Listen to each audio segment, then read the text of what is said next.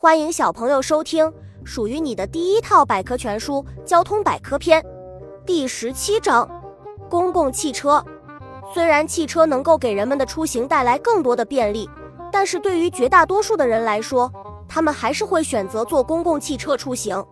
现代交通四通八达，有路的地方就有公共汽车，并且由于价格低廉、安全可靠，深受普通民众的欢迎。发展简史。一八三一年，英国人沃尔特·汉考克制造出了世界上第一辆装有发动机的公共汽车。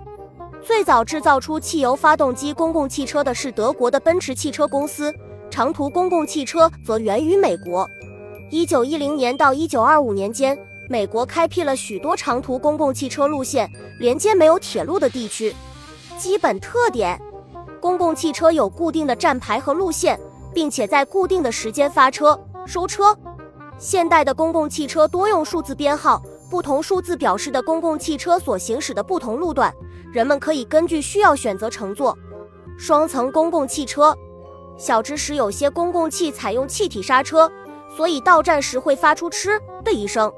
现代公共汽车，随着社会的进步，公共汽车也逐渐向人性化方向发展，这其中包括。